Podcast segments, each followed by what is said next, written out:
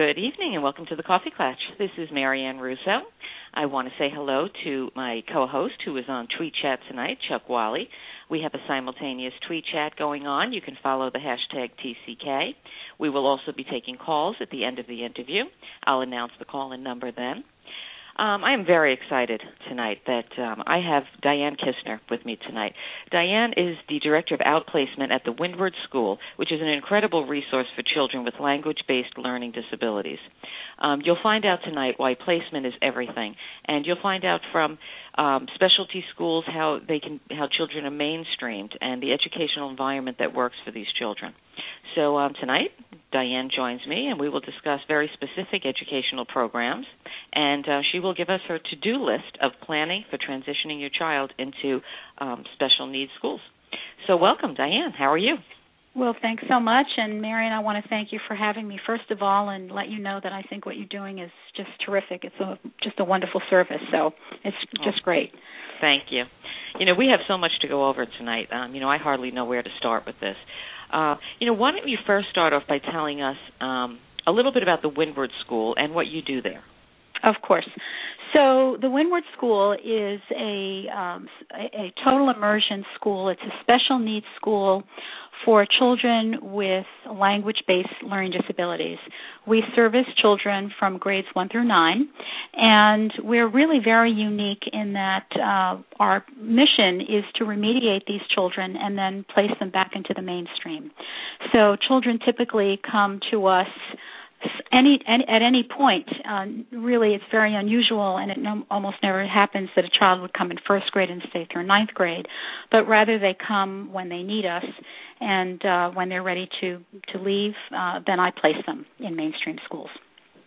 You know, I think there's um, a lot of misconception about what a language-based learning disability is, and the Windward School really is very, very specific um, for tree for helping and educating children with this. So, what exactly is a language-based learning disability, and what is dyslexia specifically? I think there's a lot of confusion. Okay. Well, uh, as you expressed, uh, at Windward, all of our students uh, are diagnosed with some form of dyslexia. And in its simplest definition, dyslexia really is uh, a disorder that you see in children who are of at least average intelligence who are having difficulty acquiring the skills for reading and writing. Uh, in the, more complex definition, it's really a neurologically based disorder that interferes with uh, the acquisition and processing of language. And it can certainly vary in degree of severity. Uh, typically, we see students that have some expressive and uh, receptive difficulty, and they have difficulty with phon- phonological processing. You know, and I think that people, you know, when they hear dyslexia, I know I did. Uh, you know, you think of it as a visual type of an impairment where mm-hmm. they they see letters backwards, but it's much more than that, isn't it? Yes, yes, and you know, if, if to really break it down. Um, and, and by the way, the reason I know so much about this is that the Windward School ha- is our curriculum and our program is completely research based, and so uh, the way that we remediate children is really based on brain research, and there's been so much exciting development over the past years in uh, in brain research, specifically for kids uh, that have dyslexia. Um, so, uh, for example, um, one thing that that is uh, very obvious in the research is that children with dyslexia they use a different part of their brain, for example, than kids who do not have dyslexia. So, for kids who do not have dyslexia, they're using a particular part of their brain for reading. In the dyslexic child, we see that they're using various parts of the brain. And the most exciting piece of all of this is that if a child who is dyslexic is remediated in a particular methodology, the part of the brain uh, that is devoted to reading actually develops. And so it's very important for children, especially when they're younger, to have the remediation. Um, that and it's specifically an Orton Gillingham multisensory program. You know, you train the brain. You know, now what what types of presentations? Uh, let's say that there's a parent who has a child who's struggling um, in school. You know, what are some of the common presentations, academic struggles, and you know, I would assume that there are social issues that go mm-hmm. along with this. Um, so, what what would a parent see? What would be some red flags? Well, you know, it's kind of interesting, uh, and and we hear the same kinds of stories over and over again on admission at Windward. Uh, these are students, our students, um, their parents are saying that their children sort of got through kindergarten, maybe didn't know all their letters, got into first grade, started to struggle with reading. Um, and for our kids who were very, very bright, they in some ways can kind of mask this disability because they have they they listen very carefully they learn a lot from listening and they kind of hover under the radar uh, other kids who have um, a more severe case, these are the kids they're not recognizing their letters and they're really not they're just not learning how to read. Uh, and that's the that is the main um, uh, thing that the parents see. Uh, you know, and, and a lot of schools will say, well, children develop at different rates, and we have to give them a chance. Uh, and basically, we see so many students that come to Windward in fourth grade, fifth grade, sixth grade, sort of in those years where first, second, and third grade at Windward, we always say those are the grades where kids are learning to read. And after third grade, they're reading to learn. And so that's when a lot of our kids hit the wall. Right. That's a great phrase.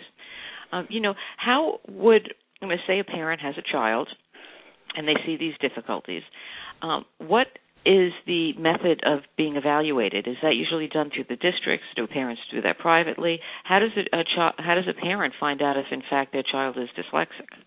Well, you know, it's it again, it, it really varies. Uh, some parents will, con- you know, just be in touch. If they're in public school, they'll be in touch with the teachers and saying they're really, you know, they're they're just seeing something wrong, and uh, then sometimes the district will actually do the testing and make some um, either d- develop an IEP or make some plan for this particular child.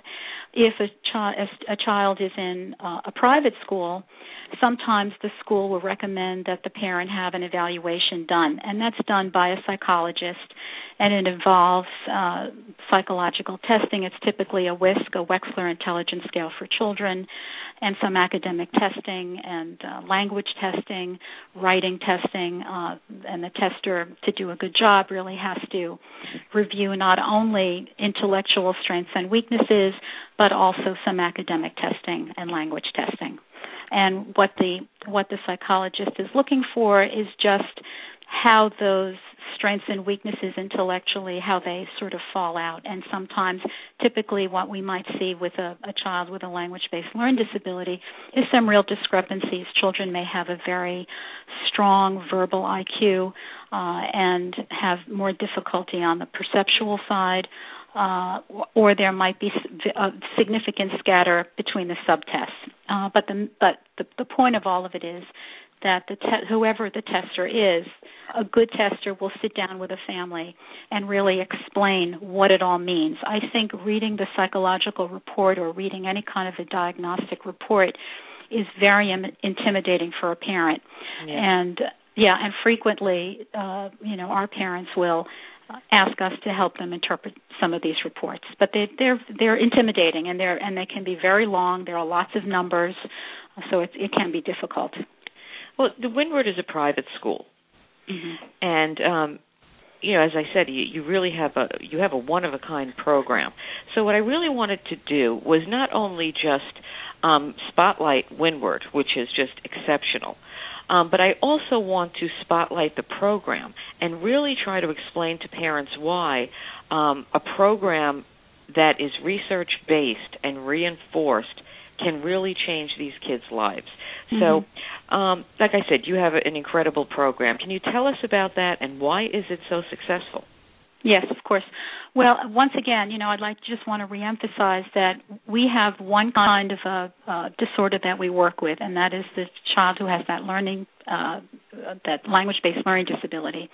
And what we do at Windward is I think consistency is very important, and we our research-based model is, as I mentioned before, a multisensory Orton Gillingham approach, and that is really a um, emphasizes. Uh, visual, auditory, and kinesthetic learning. So, for example, with our youngest children, our first graders, when they come in, frequently they may not know the letters of the alphabet. And so when the teacher is introducing, and by the way, the, the, the way that the letters are introduced um, they're introduced in a particular way so that the child can start reading very, very quickly. And so the presentations of letters is important. There are several consonants that are presented first, and then a short vowel sound, short A, and then the child can put together uh, letters to make words uh, very, very quickly and any new lesson uh, is is presented. Uh, there's always a review every single day of the skill that was previously learned. Then there's a presentation of a, a new sound, and the way it's presented is the child is seeing it, is hearing it, is writing it. Uh, for some students, I know that um, there are uh, private tutors or there are therapists that work with kids that really are having so much difficulty acquiring these sound symbol relationships that they're working very kinesthetically with sandpaper or sand or uh, something like that. So to make it, uh, you know, very tactile. Uh, in any event, so at Windward, we are always reviewing. We're building one skill upon another until the child has gone through the alphabet. Uh, and then we once again build. We're teaching SH, and short and long vowel sounds, silent E words, and it just progresses uh, from that very basic C says K all the way to T I E N T says shint and this can be this is done throughout Windward until a student reaches a level of proficiency. So that Orton Gillingham multisensory program is presented on a daily basis to the kids. In addition to that, and, and basically the kids have three periods of language arts every day. They have that Orton Gillingham piece. They have a reading period where they're working on um, uh, text. And for the younger children and the children who have not reached a certain level of proficiency, they read out of a controlled reader so that they're practicing the sounds that they're learning in that Orton Gillingham class and nothing new is presented because we want them when they get to the text to be able to read it and be successful and use the skills that we've given them in their toolbox. Once a child oh, I'm sorry, go ahead. No, you the Orton Gillingham. I mean, that's pardon the pun. That's old school, right? It is, and actually, uh, the two people who uh, it's named for, I mean, Samuel Orton uh, died in 1948, and he did a lot of his re- research in the 1920s. And Anna Gillingham uh, was also, uh, she died in 1963, and she did a lot of her work in the 1930s, where she was actually, I believe, uh, probably the first person to develop this sequential um, phonetic uh, base, which is used today in many programs. So this is it's not a new program. Um, and and both it's, of these it's almost people, like we've gone. It's almost like we've become so um, advanced that we're falling behind. You know, it seems like the old way worked better. You know, I just want to back up a little bit, um, you know, w- and talk about the admissions process. You know, before mm-hmm. you know when we before we start going back into the program, um, mm-hmm. what is the admissions process, and what grades do you teach there? Well, I teach uh, eighth grade reading and writing. Uh, but what grades and, are offered there at Windward? Oh, I'm sorry, uh, grades one through nine. Okay. And go ahead. I was going to say, and, and now since the object of this is to remediate the, the children and then to return them to the mainstream, um, do you teach a New York State curriculum, or um, so that that if, when they do go back, that they're caught up? Yes. Yes. So this so so just to backtrack a little bit so that there's the three periods of language arts and we can talk more about that if you'd like in a minute. Then the the students have of course they have math and math is uh, we follow New York State curriculum. The children work at whatever is taught in their grade. They use a grade appropriate textbook in math Now, for each grade, we do have a number of levels, and so that we are working with kids at the pace that they need, and also um, working with them on uh, the areas that they need. So, for example, we have some children who need more reinforcement with language, and so they're going to have difficulty with word problems and things like that. And then we have other students that might have more difficulty with with calculations. So we do group the co- the kids according to their to what they need. But each grade is basically following New York State curriculum. We do exactly the same thing um, well, not exactly the same thing. For for social studies and science, we also follow New York State curriculum, but those classes are heterogeneous classes. Uh, the other classes, math and reading and writing in Orton Gillingham, those skills are are um, ability based. So we're Do you have levels within each grade? Yes, within each grade we could have seven or eight different uh, groups. Yes. So then, so it really is a differentiated education which is mm-hmm. great. I mean, you know, that's what a lot of these kids need. I mean, you're yeah. teaching the same with the same model and the same curriculum, but you're teaching at um, you know different paces. So you know that's fantastic. You right. know, a lot and, of uh, I was going to say a lot of schools in mainstream um, public schools they do a lot of journaling. Mm-hmm. I know my kids; they did a lot of journaling. Everything mm-hmm. was, you know, writing in your journal at night. And you know, I don't really know what they got out of that. So, you know, how do you feel about that? Do you do a lot of journaling there? Well, no, we don't do it here at Windward, and the reason we don't do it is that our students are having so much difficulty with the rules, and we want to teach them the rules of spelling and the rules of decoding. Uh, you know, and, and uh, I think that the, the main thing for us is getting a child to break the code in reading. And it takes a lot of reinforcement of looking at words, breaking up words, looking at syllables, dividing syllables, and really understanding the rules. And the same thing for spelling. For our students, if they misspell a word and it's not corrected, uh, and they they're going to spell it the wrong way again and again, and it, it's almost impossible for them to undo that. And with journal writing, my kids did that all the time too. Uh, you know, the purpose of journal writing is to for a child to express him or herself on paper, and there's invented spelling and all of that. For our kids, I think that's it, it's very it's very confusing for them and very difficult, and we want them to see the right way. I mean, it's very important for our kids. Uh, and I'll talk about our writing program in a minute. Is uh, to uh, to see to understand what a sentence is. And it has a beginning and it has an end and it starts with a capital letter it ends with punctuation. Uh, and that's very important. So i think the the journal writing can be very confusing for a dyslexic kid. And i would assume that the ch- the teachers will need very specific training in this yes. because you know you don't teach the way other schools teach yeah, well, to be, to work at Windward, first of all, we have um, a very large teacher training institute where we train not our own uh, faculty, but we uh, actually reach out. There are many teachers from public schools, uh, really uh, the tri-state area, uh, who and private schools who come. The districts send their teachers to us. Private schools sends their teachers to us, so that they can learn our writing program and our reading program.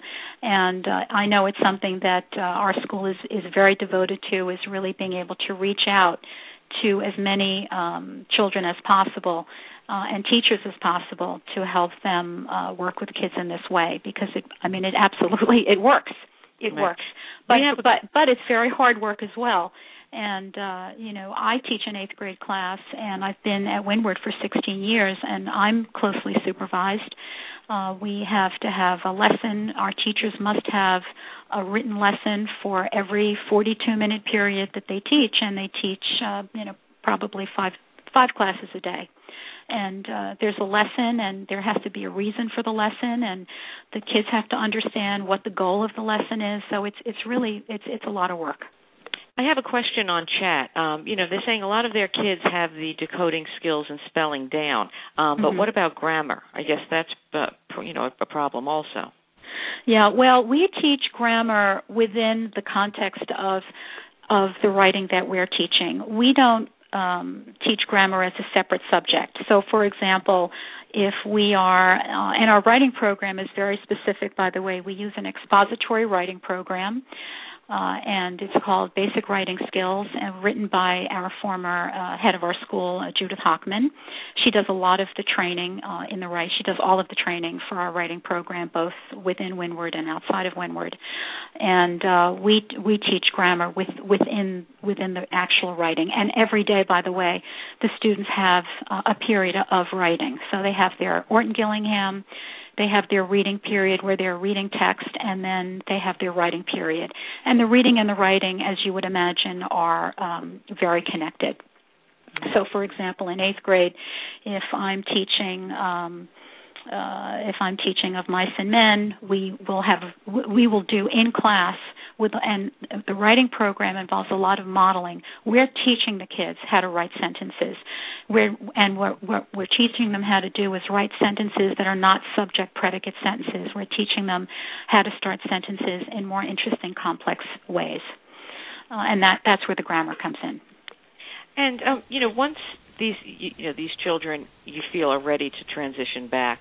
Uh, one of the main things is um, preparing these kids mm-hmm, because mm-hmm. it's it's another world that mm-hmm. they're going to be going into um, academically and socially, and um, you know that's really what you do. You know, once you've got these kids, you know, up to speed, you transition them back.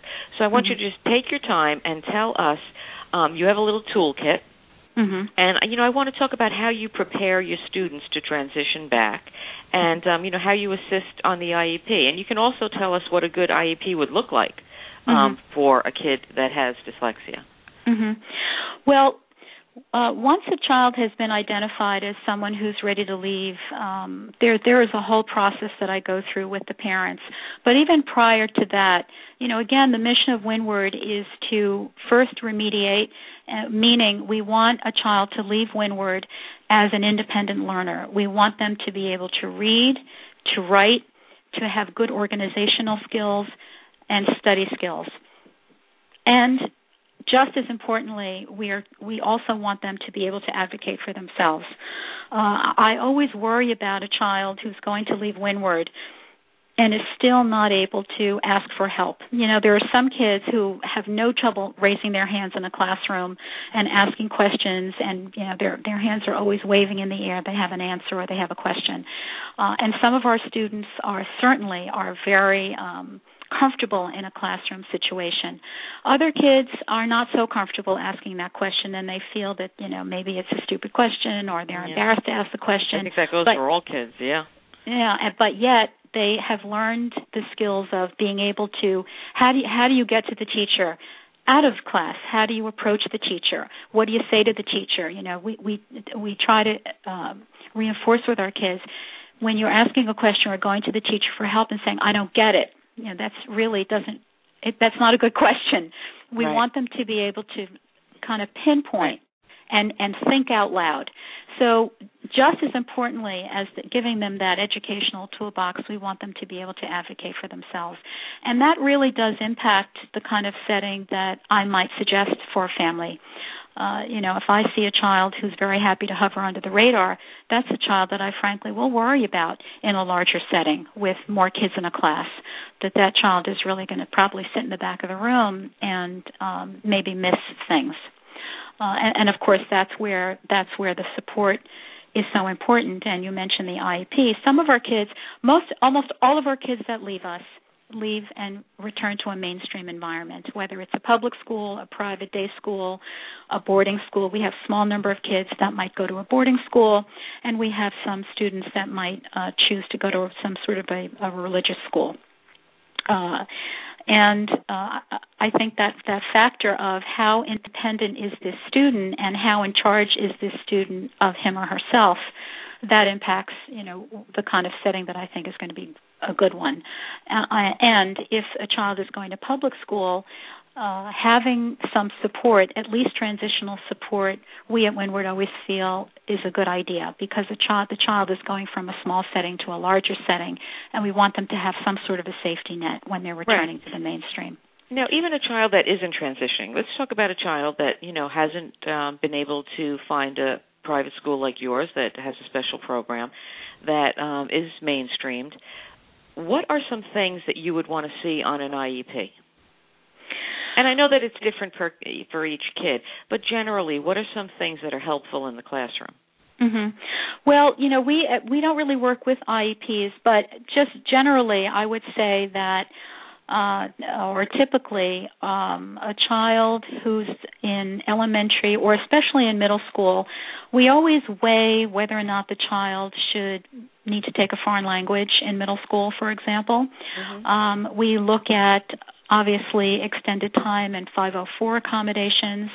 We look for um, many of the public schools have a co-teaching model where there are two teachers in the classroom. There's the regular education teacher, and then there's the second teacher who is there to support the classified students in that class, and that's a really great model. Uh, so we're basically looking for some, you know, certain levels of support. Um, typically, our students go into mainstream classes, team teaching classes, sometimes not. But a 504 classification is a very important one for children with language based learning disabilities because even when our kids leave us, they can read, they can write, but it, it is still difficult for them and it's still it's still slow for them and many of our readers are slow readers, and the difference between their timed and their extended time scores can be dramatic. These right. kids, right. they they get it, but they need the extra time. So that's mm-hmm. really important. And you know, um, you you talk about this research-based model that you have, and um, you know we've spoken before, and the um, outcome rate is just outstanding. So it, it's hard to understand why other schools or more schools haven't been using this.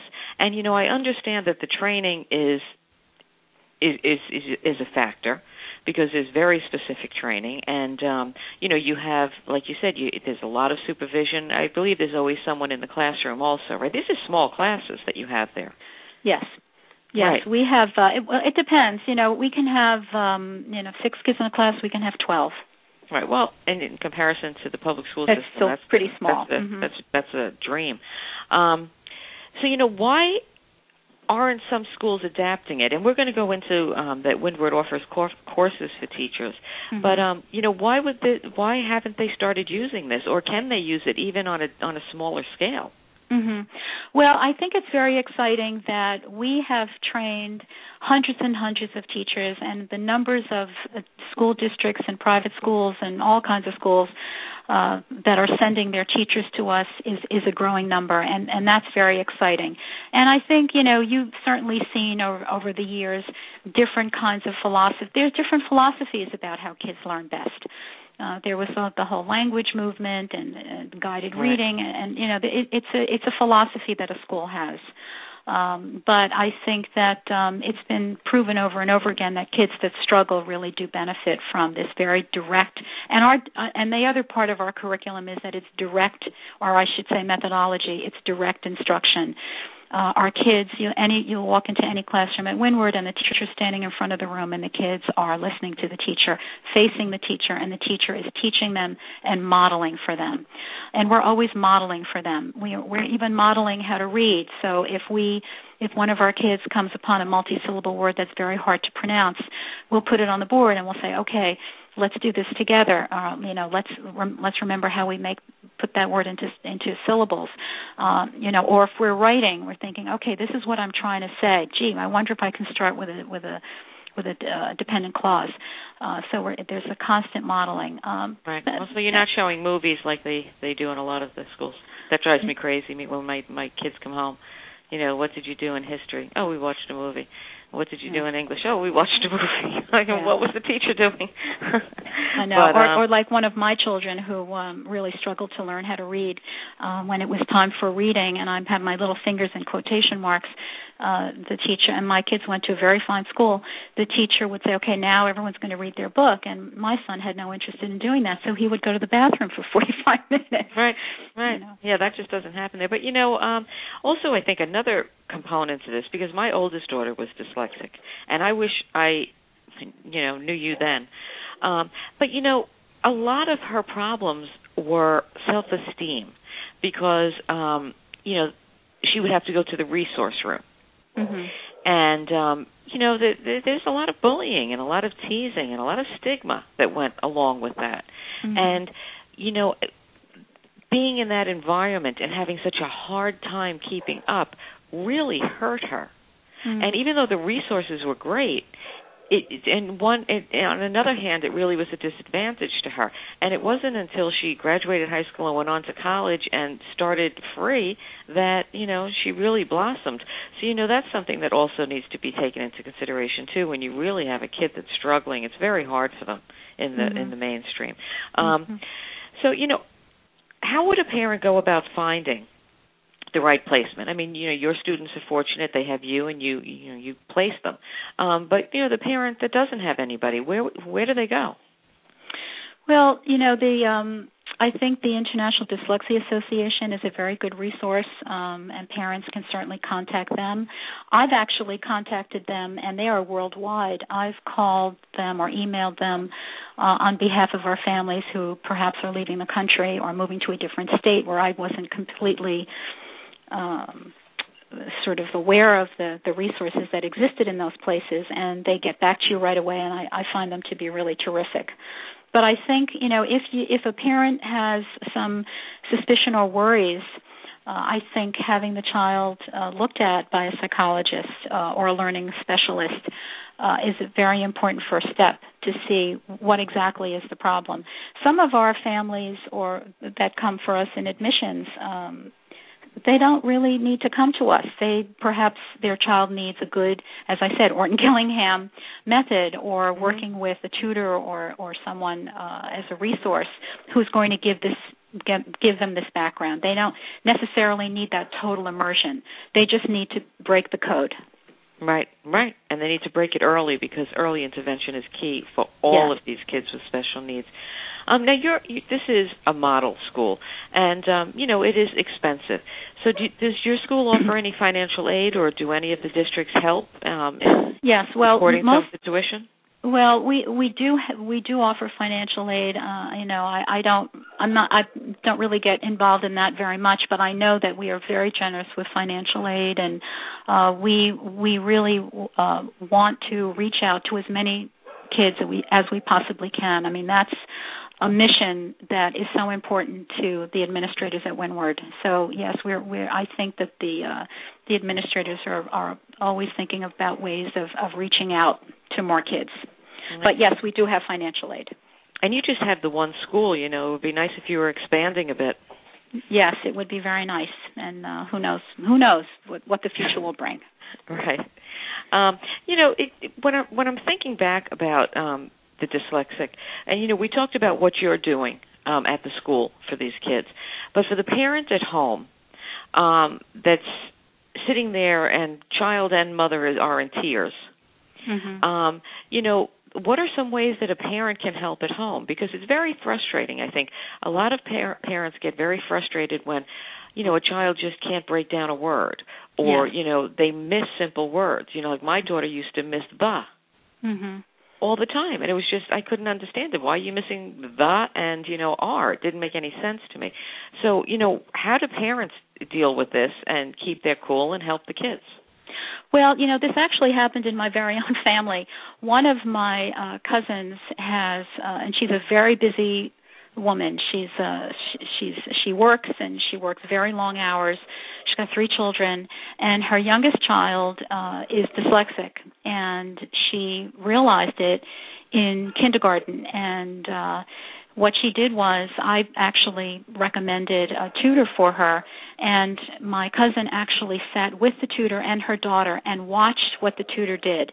And then she reinforced it every day. She spent you know 15 20 minutes every night just reinforcing uh and it really worked so even for a family that can't have a tutor you know four three or four times a week if the parent has the time or there's someone in the household who has the time to be trained, um, that can really be helpful. We, we have a lot of parents that come to our training as well at Windward. Well, let's go into that um, before we run out of time. Windward offers courses to teachers, mm-hmm. and you know I am just going to be putting this post out there, and as I've been doing all week, really trying to get the uh, the special educa- education educators and teachers in general to listen to this. So, Mm-hmm. what is the course that you offer, and um, you know how can they find out about it? Well, there are two basic courses that um, are, are uh, the integral part of our program. One is that Orton Gillingham course, and that's called uh, Preventing Academic Failure. And we offer that during the year, and we off- also offer it over the summer. In the summer, I think it's about a week long, and during the year, it's uh, I think it's once a week for five weeks or something like that at the Windward uh, School, which is in White Plains. We also offer the writing program, which is the expository writing program. And I must tell you, just as an aside, I learned how to write when I started teaching at Windward. Uh, yeah, and I'm an excellent I'm an excellent writer now. But Are you going to have to help me then? it's a great program. We also have other courses in language development uh, that we offer, and there are many uh, parents that are interested in those kinds of courses. So, but the writing and the reading and the writing course um, are generally the two basic courses. And we we also offer some things in math, and there there are lots of different choices. Um, and there's a brochure. If you go online to our website, you you can see the list and description of all the courses. Okay, so the educators can go there and they can Mhm. find you. Yes, Okay. absolutely. Okay. Um, well, I want to thank you for joining me. Well, Um, it was a delight. You know, it's, I wish there were more schools like this um, out there, but you know, just parents understanding it and knowing, and um, you know, hopefully they'll speak to their teachers, you know, and Yes. let them know. Yeah, Um, well, I mean, I've I've never been at a, and I'm an older person, and uh when I when I got to Windward, I was in my early 40s, and uh I thought I knew a lot, and uh I learned. It was like getting a whole other master's degree working at Windward. I learned so much, and it's uh, really a very unusual place, and uh it's uh it's it's really great. And and And the- where is it located? We didn't even mention where it's located. Oh, it's in it's in White Plains, um, right off. Uh, there are two campuses. There- There's a lower school campus for grades one through four, and a second campus grades five through nine. And the the exact addresses are on the website. Okay, and your website is Is um, uh, Caught you with www. windwardny.org, and Okay. it's W I N D W A R D. Windwardny.org. Okay. Well, thank you very much, Diana. I appreciate you joining me. Well, it was great fun. Thanks for having me. I appreciate it. You're welcome. Okay. Bye bye. Bye. Oh, I okay. have a- do I need to hang up? Yep. Do I hang up now? If you'd like, or you can listen to my announcements. Yeah, I'll listen. Either way. Tomorrow on Tweet Chat, I have Dr. Jerry Weichman. He is a clinical psychologist specializing in adolescence, and he is unbelievable. Um, he really um, helps teens learn um, coping strategies and really succeed. You know, successful tips. You know, for for teens that are struggling. And um, this is a warm up. He's going to do a chat with me tomorrow morning at nine o'clock, and then he's going to be on. I don't have the date right now, but he's going to be on Blog Talk in, within the next few weeks, and you are just absolutely going to love him. Um, as I've been telling you, um, we are launching a new network, Talking Special Needs Network, and we have six outstanding broadcasts um, that we're going to be putting out there for you. One of which is maximizing your child's potential, and it really fits in with tonight's interview because the hosts are Dr. Gary Brannigan and Dr. Howard, Mar- Howard Margolis, and they are the authors of Reading Disabilities Beating the Odds. They are two of the most respected and admired men in the special needs community. They are just exceptional, and I had the pleasure today of taping a promo with them for the show, and we have it up. You can I'm posting it on Twitter, and I have it on our Facebook page. And um, meet these two incredible men, find out about their show, and wait until you hear the guests that they're bringing on. They're just uh, unbelievable. Um, so I want to thank you for joining us. We have um, Sunday night. We will be having one of our tweet chats. Um, we haven't had one in a while, and we like when everybody just comes on and joins us, and we'll be discussing whatever topics you want to talk about, and that will be Sunday night. So, as I end each show, you are your child's best advocate. If not you, then who? Become an informed, educated parent. Thank you for joining us tonight on the Coffee Klatch.